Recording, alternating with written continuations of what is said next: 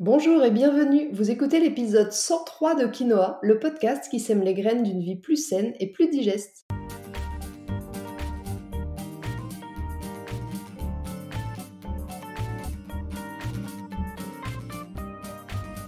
Je suis Julie Coignet, naturopathe spécialisée dans les troubles digestifs et les maladies inflammatoires chroniques de l'intestin. J'accompagne aussi les femmes enceintes, les enfants et les sportifs via des consultations sur Montpellier ou à distance et des programmes en ligne. Ma mission à travers ce podcast est de vous aider à adopter de nouvelles habitudes de vie plus saines et équilibrées pour votre santé en général, mais aussi pour vos troubles digestifs en particulier. Tout à fait de circonstance, en ce début du mois de juillet, je vous partage dans ce 103e épisode de Quinoa mes meilleurs conseils pour aider votre digestion pendant les vacances d'été. Parce que si l'hiver il y a les tartiflettes et autres réjouissances fromagères qui sont compliquées à digérer, l'été c'est parfois plus vicieux Vicieux dans le sens où on a envie de frais, de cru, de léger, et pourtant, c'est pas forcément ce qui nous convient le mieux avec nos intestins fragiles. Mais avant d'entrer dans le vif du sujet, vous le savez maintenant, j'aimerais remercier, comme chaque semaine, toutes celles et ceux qui prennent quelques minutes pour s'abonner à mon podcast sur leur plateforme d'écoute ou qui me laissent un petit commentaire sur Apple Podcast, la seule plateforme qui permet de faire gagner de la visibilité à mon podcast. Si vous avez deux minutes, je vous mets le lien direct dans la description de l'épisode. Allez, sur ce, c'est parti pour l'épisode du jour.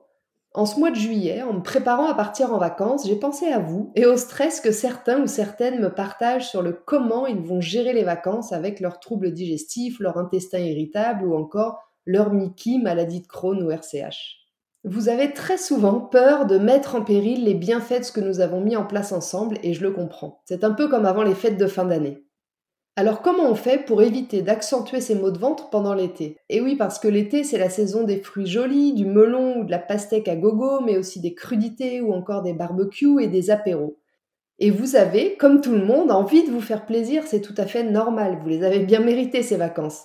Mais le souci, c'est que quand on a un système digestif fragile, capricieux, les écarts alimentaires se payent cash et on peut ressentir des douleurs au ventre très désagréables. Je sais de quoi je parle avec ma RCH, j'ai longtemps été très anxieuse à l'idée de partir en vacances ou même juste en week-end. Mais comme toujours ici, à tout problème, il y a des solutions. Donc comme promis, je vais vous partager mes meilleurs conseils pour que vous puissiez profiter de l'été et de vos vacances sans stress si vous avez la chance d'en avoir.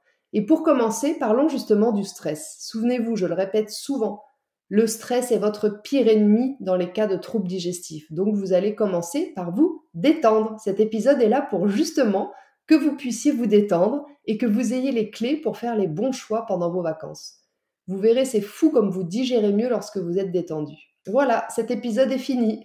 Non, je rigole, je vais pas vous laisser comme ça, juste en vous disant de vous détendre. Mais quand même, mon premier conseil sera de vous inciter à ralentir le rythme. Au cas où vous l'auriez oublié, j'ai moi-même longtemps pensé que les vacances étaient des moments ultra productifs pour rattraper les choses en retard ou préparer la rentrée à fond, donc je ne vous juge pas. Mais c'est tout l'inverse. Les vacances sont en fait le moment idéal pour ralentir, vous relaxer et offrir une vraie pause à votre corps, à votre mental et donc aussi à votre système digestif. Comme je le disais à l'instant, vous verrez que déjà, rien qu'en étant plus détendu, votre digestion se passera beaucoup mieux. Alors levez le pied, prenez le temps de vivre, mais aussi de manger et de bien mastiquer. Manger trop vite peut entraîner des ballonnements, des gaz et des douleurs intestinales. Juste le fait de manger trop vite. On ne parle même pas encore de ce que vous mangez. Donc profitez de vos vacances pour prendre le temps.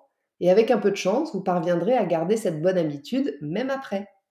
Mon deuxième conseil, c'est de ne pas oublier de bien vous hydrater. Avec la chaleur, votre corps va perdre de l'eau toute la journée. Il transpire pour réguler votre température interne, donc il faut le réhydrater en continu. Si vous ne deviez faire qu'une chose pour faciliter la vie de votre système digestif en été, ce serait de toujours bien vous hydrater. Et puis le fait de bien boire vous aidera aussi à éviter les fringales qui peuvent amener à trop manger et entraîner d'autres troubles digestifs. Parce que très souvent l'été, on confond les deux. On pense avoir faim ou envie de manger alors qu'on a simplement soif et besoin de boire.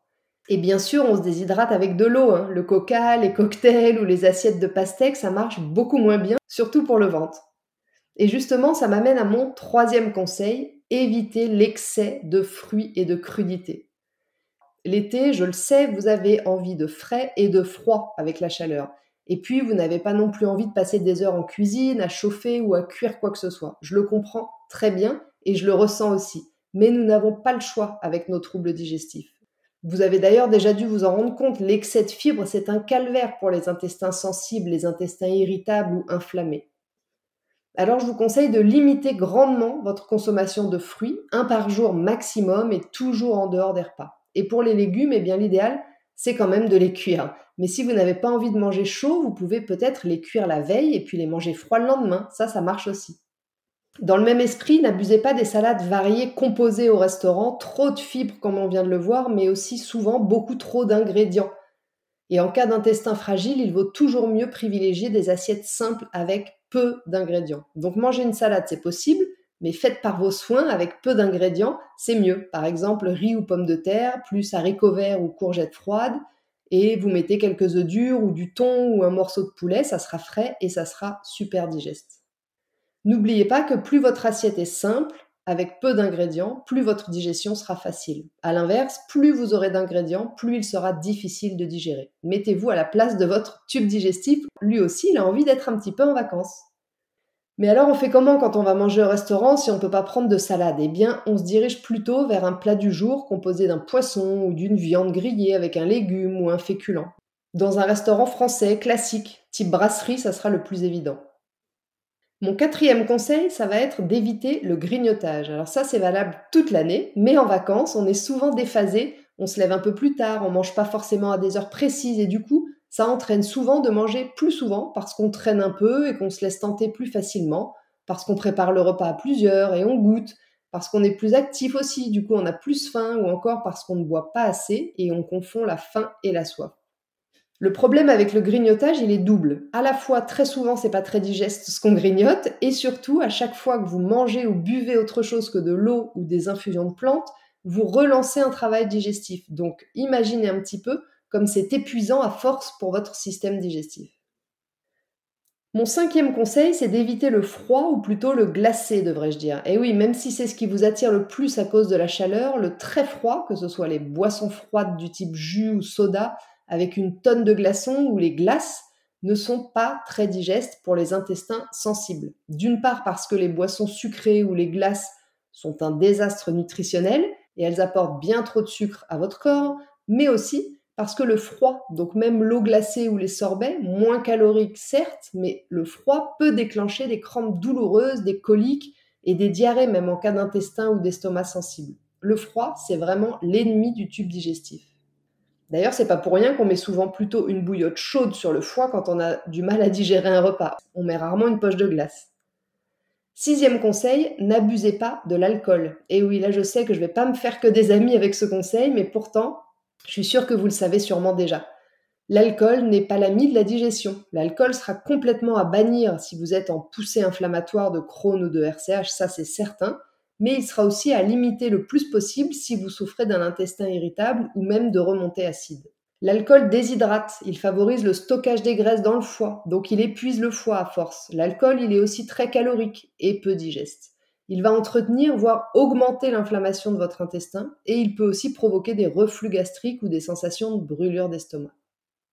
Enfin, septième et dernier conseil, reposez-vous, riez et amusez-vous. C'est bien ça les vacances, non? Reposez-vous pour récupérer plus d'énergie à la digestion et moins dans le mental. Et amusez-vous parce que plus vous serez en joie, plus votre digestion sera légère. C'est physiologique. Bien sûr, tous ces conseils s'ajoutent à l'hygiène de vie globale que je vous recommande régulièrement, c'est-à-dire bien dormir, bouger un peu chaque jour, respirer et manger le moins transformé possible. Profitez des marchés l'été, il y en a un peu partout et ça aide pour manger à la fois local, de saison et frais. Voilà, maintenant que vous avez votre feuille de route spécialité et vacances, voici quand même mes petits indispensables, c'est-à-dire ces petits compléments que j'ai toujours avec moi dès que je pars en vacances pour pallier à tout désagrément digestif. Le premier, c'est l'huile essentielle de menthe poivrée. Deux gouttes dans une cuillère à soupe d'huile neutre, comme celle d'olive par exemple, pour vous aider à digérer un repas trop lourd, mais aussi pour soulager des nausées ou des maux têtes liées à un foie peut-être un peu surchargé ou dépassé. Le deuxième, c'est le charbon actif. Le charbon actif va vous aider à apaiser les ballonnements et les gaz. Vous pouvez le prendre en gélule ou en poudre diluée dans de l'eau, mais attention, buvez-le à la paille dans ce cas-là parce que ça tâche très fort les dents.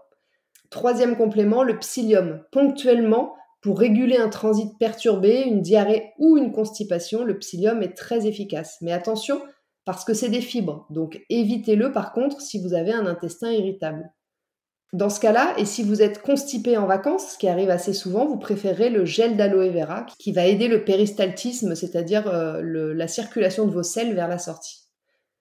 Et justement, le gel d'aloe vera ou alors le bicarbonate de soude peuvent aussi vous être utiles pour soulager les remontées acides et les sensations de brûlure d'estomac.